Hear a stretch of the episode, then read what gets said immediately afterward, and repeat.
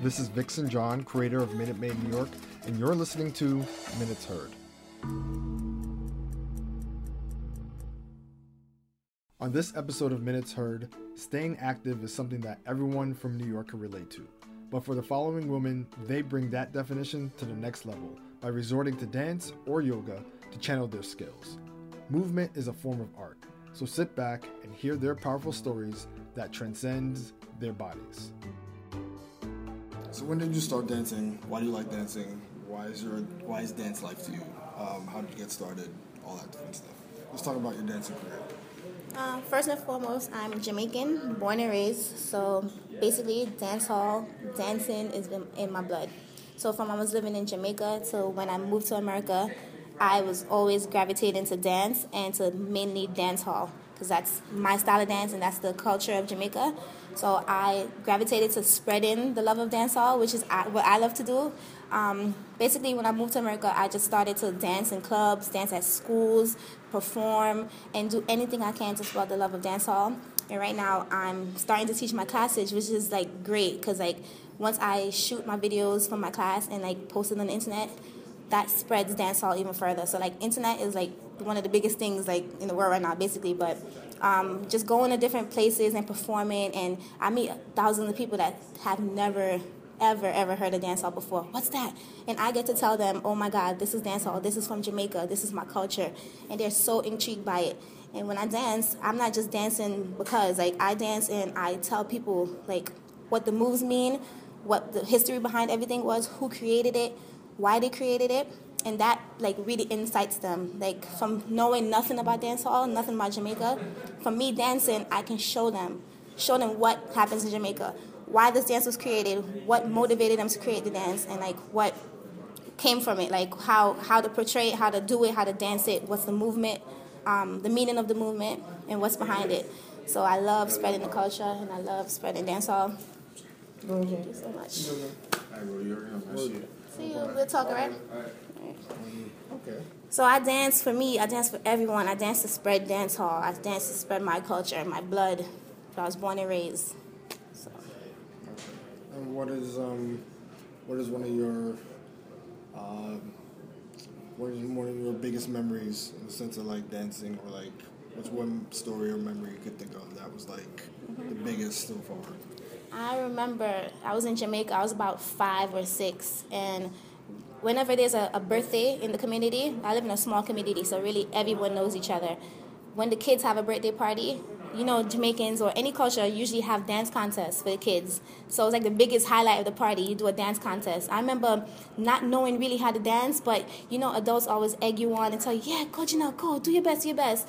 I remember dancing and like everybody's just hyping me up, hyping me up, and I won a dance contest. That was like my first dance contest I ever won, like five years old, and I, the what I got was a Coca Cola, the Coca Cola in the, the glass bottle, and I felt great. Like I just felt great. So that's the first time I ever won anything from dance, but I danced not to win anything. I danced to just show my style and just like have fun and release whatever emotion I'm feeling, basically. So that was like the first memory I ever have of like dance hall and like dancing, just winning a five year old at five years old a, a, dance contest at a party, at a birthday party.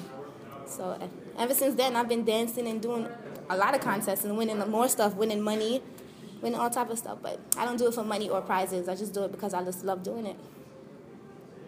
Okay. Um, well, you've danced in groups. You've danced by yourself. I mean, you have videos online. So, I mean, when it comes to like teaching a class, like is it easy? Is it hard? I mean, is it natural for you? Like, mm-hmm. like I mean, what is it like teaching others in in comparison to like just doing it for yourself or like just doing it for a video? Right. So um, there's always ups and downs of teaching a class. Um, to me, it's it's I love the, the up of it is like being able to show others what I can do and also teach them and help them learn um, what I can do and spread the culture of dancehall. So if I learned a new move from one of the hottest dancers in Jamaica, I get to bring that to class and show them what that move is, why they created it, and um, how to do it. And in that, they will go to a party, do the move, and somebody will see them and say, "Oh my God, what move is that? Where'd you learn that?" And that will bring other people back to my class and also spread dance hall because maybe that person will learn it from the person in the party, which learned it from me in class. So I love that about class, like me spreading like dance hall further. And one of the downs is that you really have to um, pay attention to everybody who's in class. So you have to watch your pace so if you're teaching really fast and there's like a bunch of people in the back that are, not getting it, but you're still going really fast, really fast, that's not good teaching. You want to really like pay attention to who's in your class and focus on their weaknesses and their strengths and really um, play with them, work with them. So if you have a class full of advanced dancers and you're doing um, simple moves, they may be getting bored. So you want to look at who's in your class. If it's all beginners, teach beginner moves or simple moves or if you have a class with advanced people, you could teach more advanced steps, right? So you can switch it up. And um, another down would be like you get really tired sometimes when you're teaching. You have to like really control your voice, control your breathing, so that they can hear you and you can really like focus and learn from you.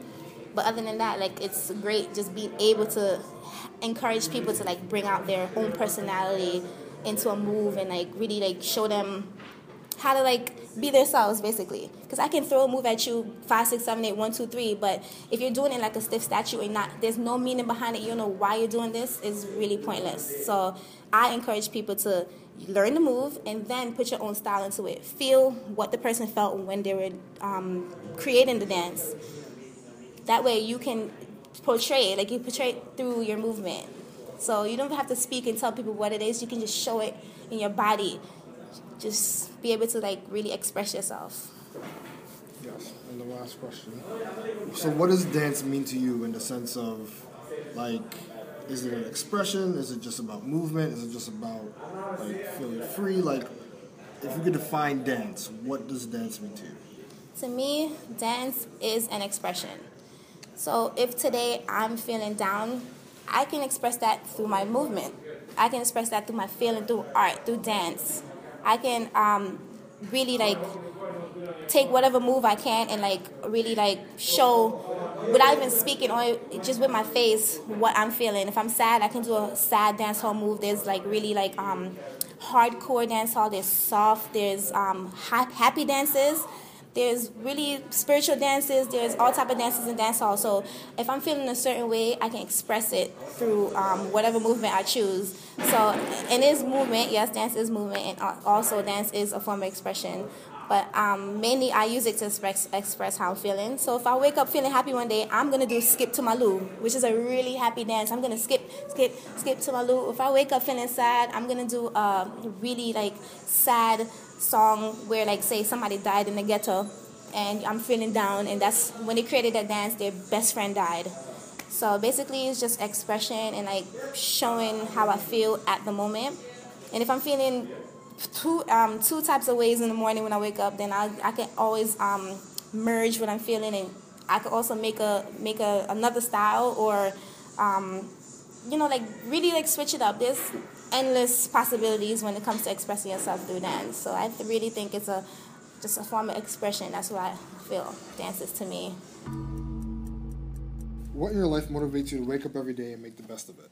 Well, I wake up every day because the sun shines really brightly in my face through my window, and I have two crazy cats. But after that point, I realized that there's a lot of work to be done. Um, I feel like we're at we're in the midst of a civil rights movement. A lot of people haven't waken up to that reality. I think that in the work that I do through yoga and um, guided meditation, I'm able to hold space for people who would otherwise not have a space to put their thoughts and emotions. And I think that through my message, um, people are able to understand what it means to get grounded and to recognize their individual creativity and their art, like their their passion, their roar that lives in their body to be able to speak to it unapologetically and recognizing that creativity, that creative space in the individual and then speaking to it unapologetically is for me the vehicle that makes change. So I wake up so I could inspire other people to see the silver linings in their lives so we could make it better, like across the board for everyone and the generations to come. I guess you to answer that question. What are you passionate about? Oh, no, there's more than I'm passionate about. Okay. Oh. Excuse me. Excuse me. Okay. What are you passionate about in your life, and why? passion is is a really interesting word because I think uh, it it's like a blanket, right? Like a a patchwork quilt with so many different squares. Like for me in my life, so not only am I passionate about like wellness and yoga, I'm passionate about um, you know social issues, uh, my family, music, the outdoors. Um, you know, I think that it's really important to recognize balance and uh, you know have friends and have work but just be able to take time for self so um, i'm just passionate about life i'm excited i get up and i'm excited to do my work i'm excited to laugh i'm really sarcastic sometimes and uh, in a loving way and uh, i think more than anything i'm just passionate to get through the day and to put my head down to be able to do it again tomorrow. Um, that was a pretty shitty answer, but that's all I got. There's no answers. um, what is your perspective of the world in front of you? What is your perspective of the world in front of you based on what you see and hear? Hopeful or hopeless? Getting better or worse? Why? We've been fucked since the beginning of time, right? That's my honest opinion. So hopeful because the way that someone can learn hate is the way that you can teach them to love and to accept and to recognize the interconnectedness of people and reestablish what community looks and feels like. Um, so always hopeful and, you know, not settling, but there is a part of me that has come to terms with the fact that for me and my identity, that being black in America or being black in the world is really considered less than to a lot of people. And that's cool. I don't need to I'm not trying to perpetuate that or anything, but I I'm okay with people always thinking that I'm not capable or not able, so then when I do show up and can, then it's a new experience for them. So I think that we can't be complacent and just live our lives by continuing to, you know, go through the day to day motions. We really need to, you know, get back to salon talks and coming together as community and like really trying to weave our individual threads together to really create something strong. Like, you know, I'm interlacing my fingers right now and, you know, fingers separate really can't do so much, but fingers together are just more fortified and strong, like a stronger foundation. And I don't think that as people, just you know, regardless of race, we've come together to see that because we constantly perpetuate the differences in each other. So, what I'm hopeful for is people recognizing the abuse that corporations inflict on people, the individual, um, particular groups of people, and my hope is that despite differences, really minority groups can come together to recognize issues that are prevalent across the board and make change to level the playing field a little bit. If you want to answer this question, we could go for it. I mean, It's up to you. um, let me go down to okay. What's your current occupation? Do you like your job, and what about it do you like? If not, what would be your dream job slash hobby? Why? This is a very easy question. Yeah. Honestly, um, my current uh, general manager at the restaurant I work at would die when I say this, but I'm living the dream. You know, life comes with, you know, uh, the struggle and the success, right? In different areas, different facets of your being, depending on different times of your life. So, right now, yeah, I could probably save more money. That's definitely true. But I wake up, I get to practice, I get to teach, I get to learn.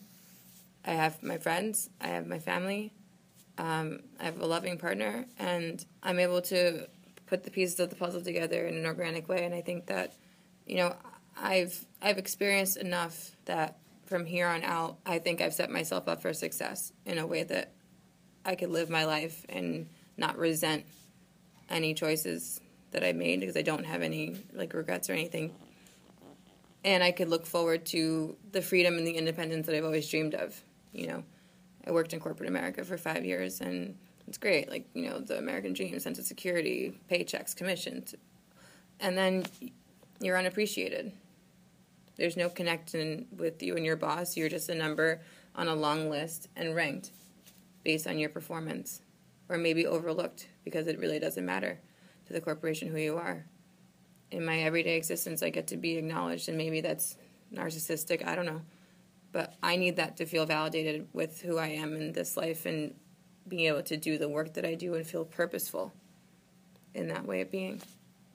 So, down the road, it's definitely still teaching. It's getting more involved in my community and continuing to be an activist in the matters that see fit. Um, and owning a wine bar and becoming a mom so I could just ride horses, take care of babies, and teach and stand on the front lines if necessary or just write, you know, whatever feels good. And of course, be able to travel because there's nothing more freeing than being able to pack your shit and leave when you feel like it.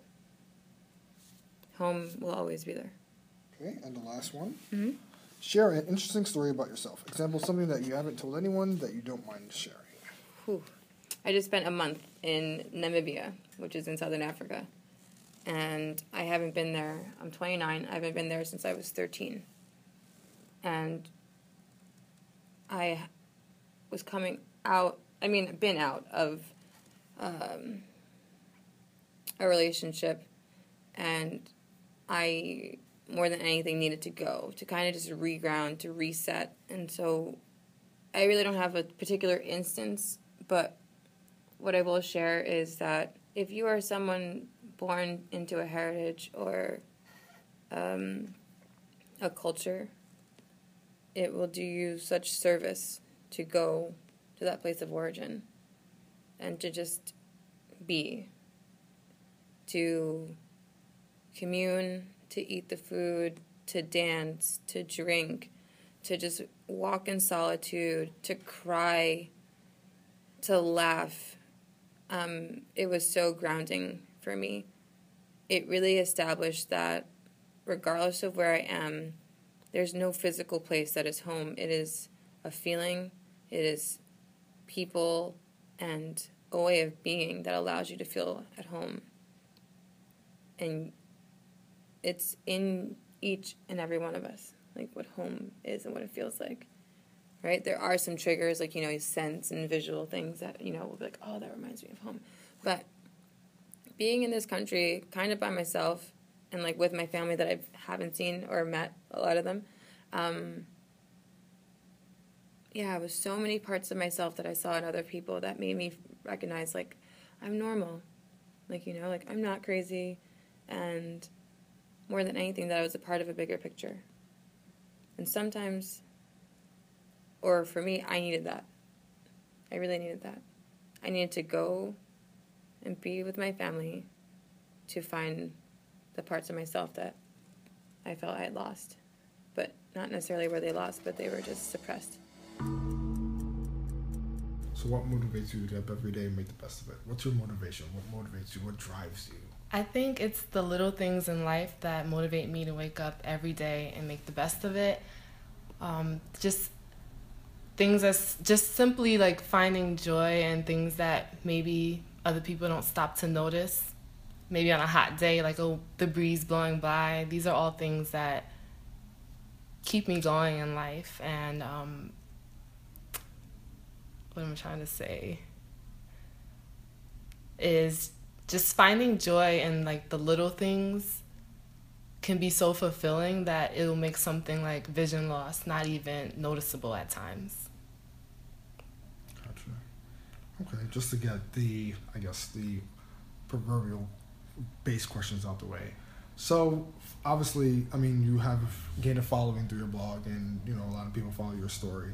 But for those who don't know your story, if you could just like, I guess, recap it just very quickly like I, I don't know how quickly you can. I mean, it's I'll life. try. You know what I'm saying? Like recap all your life, just Yeah. like a sentence or two, please. No, I'm, it doesn't have to be that short, but you know, just kind of like summarize it, just in the sense of like, let's say if you were to quickly, like if you're quickly telling somebody like your you know, your life.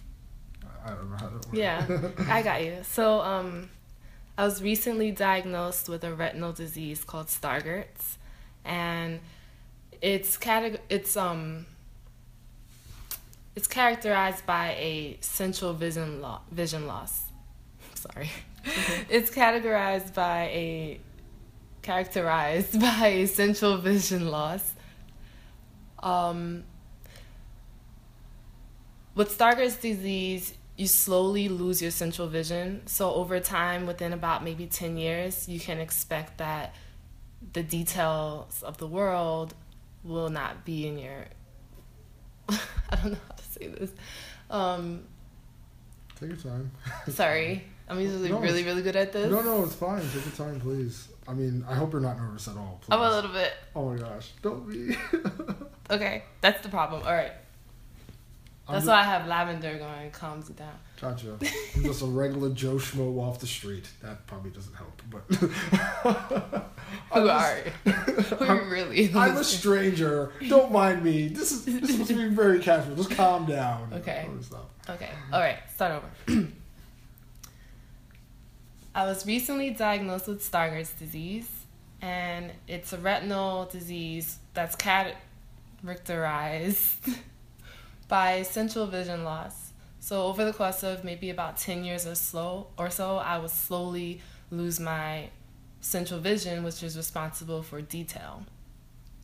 Um, luckily, I'll always have my peripheral vision, so I'll be able to see things, you know, from what people consider the sides of their eyes. But anything that's in details, like recognizing faces on the street or being able to read, you know, small or normal font, are things that um, are lost with their central vision. Okay.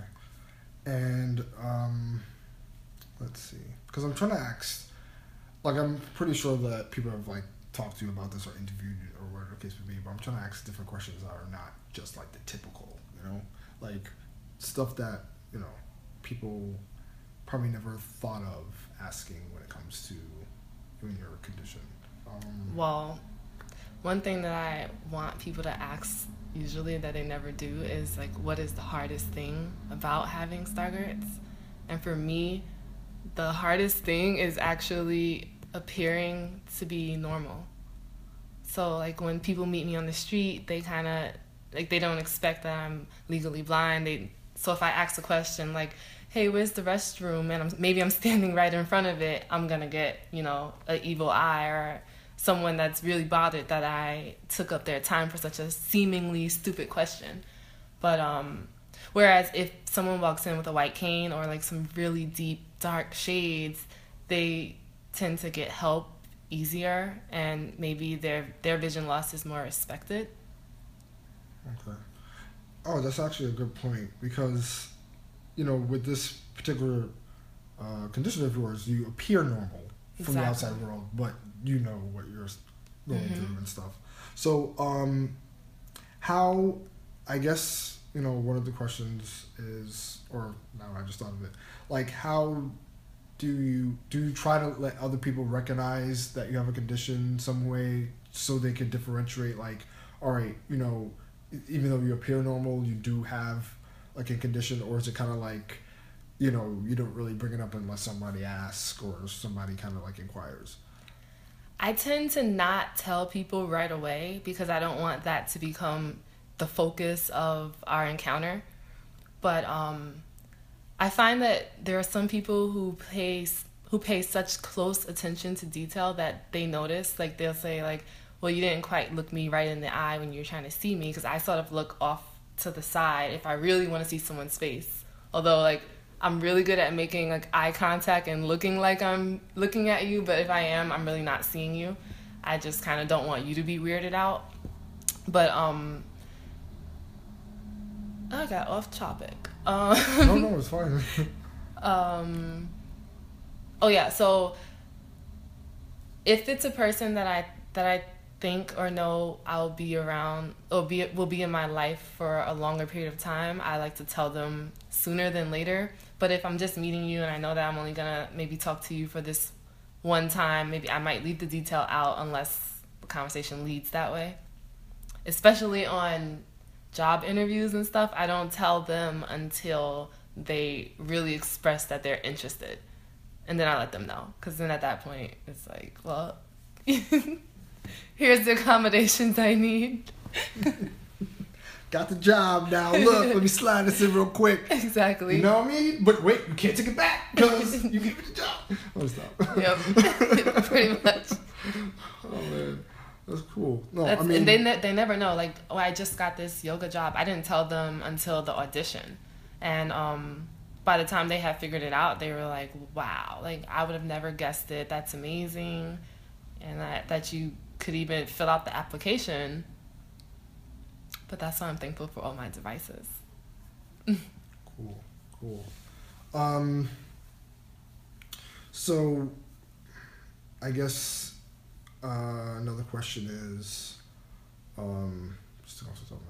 So, name a recent piece of good or bad news that has affected you recently, and you know, like how, I guess, how have you, you know, I guess tackled it or overcame it or, you know, approached it. If that makes sense. Um, good or bad news that has happened to me. Um, You could opt out on questions too. You don't have to answer if you don't want to. You know, like mm, I'm struggling to think of. This is terrible. I mean, I'm pretty sure good things happened and bad things maybe. But oh, oh, sorry. Just thought of something. all right, that's great. Just like, oh, what's happening? No, well, I figured you thought of Oh, something. um, I recently became an aunt. I don't know how I forgot that, but my sister just had a daughter, and so now I'm an aunt, and I can already tell that she like is an auntie's girl, if if that's a real thing. But um, yeah. So I don't know. Now I can relax on the baby fever. well, congrats, one. Things. Uh, Yeah, that was. I don't know. That wasn't really. no, no, good news and bad news, or no news at all. It's fine. uh, I'm pretty sure being a new aunt is stressful or not Yeah. stressful. Yeah, we babysit. Right, exactly. so you're all prepped for being a new auntie. It takes a lot of work, I'm pretty sure. I mean, personally, I've never been out before, so. Well, I mean, I can't.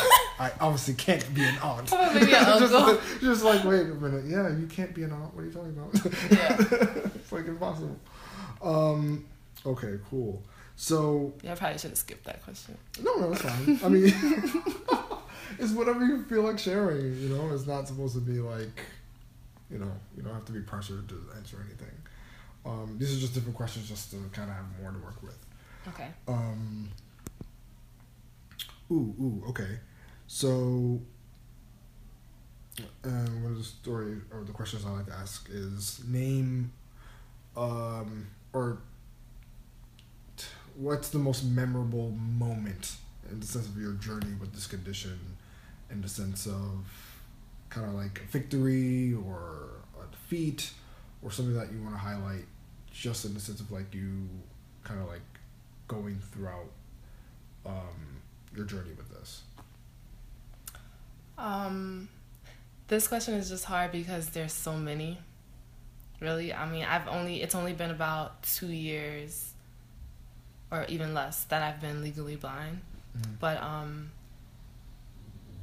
the best thing about this, and I have to thank my blog for it, is the people that I meet who also have eye conditions, but even the ones who don't, who say that, like hearing my story maybe um, opened their eyes and like showed them how to appreciate things that they were taking for granted. But then meeting other people with eye conditions who maybe didn't respond so positively, but now feel like they can because they see the way that I've responded to it. They feel encouraged. Um, I remember I remember the first woman that I met with Stargardt's. She really changed my outlook because any diagnosis of vision loss is going to be really hard and crushing. So I did have my times where I was really sad. Um, and one of my biggest fears was that I would one day not be able to see my child's face. And this woman said to me that when you have a child, you would have felt every single corner of that child's face that there'd be no way you wouldn't know what the child looks like. And in that time, like that was really comforting to me. Even now, I'm kind of like, well, I still want to see it, but um, but that was really comforting. So now, um, with every person that I meet, I want them to leave understanding that there's always a silver lining in any situation in life. And um, if they can find that joy, like with, like what I was saying, like with with the wind blowing, or just maybe you heard the birds chirping. If you can find that joy in the littlest thing, then you could always have a reason to smile. That's dope. Yeah. That's And that's why I love yoga because yoga actually helps me to like cope with the change. Because the, the thing that we're kind of scared of as humans, I think, is like change. And so being able to embrace change and know that change is good and know that when when things change you can change too and like you you know for lack of no this is the best word but you can be bendy you know you could be flexible and um yeah you can just conquer That's dope. That is really, really dope. thanks No, I mean, I think if more people thought that way, then they would be less afraid to tackle anything. right You know what I'm saying? Like, hmm Because it's the expectations that you have. Like with me, like I thought I was going to dental school. I got diagnosed with the eye disease, and then there was no way I could attend because no one wants a dentist with you know poor visual acuity. But the if you work so hard towards one dream, you kind of like start to think that that's your only dream. But anything you work hard towards and put a lot of energy in is going to be a strong dream for you. So you have these expectations. So when something changes, your expectation is let down.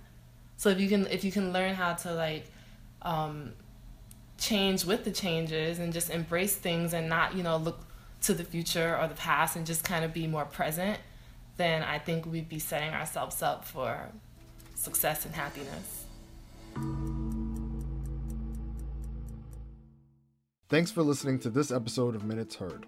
Make sure to subscribe wherever you listen to your podcast. And follow or subscribe to Minute Maid New York on Facebook, Instagram, and on YouTube. Do you have a minute?